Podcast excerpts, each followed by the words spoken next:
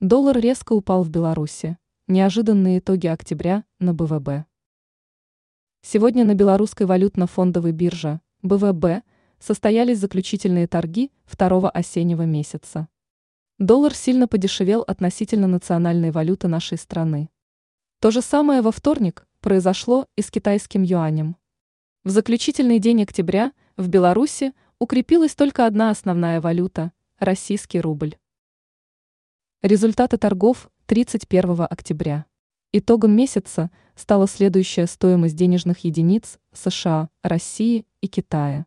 Доллар – 3 белорусских рубля 16,2 копейки. 100 российских рублей – 3 белорусских рубля 44 копейки.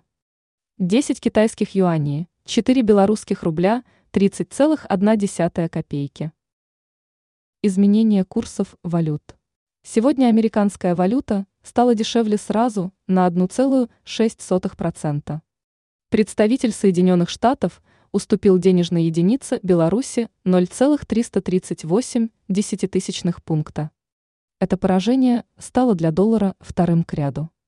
Российский рубль укрепился относительно своего белорусского коллеги на 0,56%. Это уже третий подряд успех валюты РФ на БВБ. Китайский юань вновь потерпел поражение в нашей стране – минус 1,18%.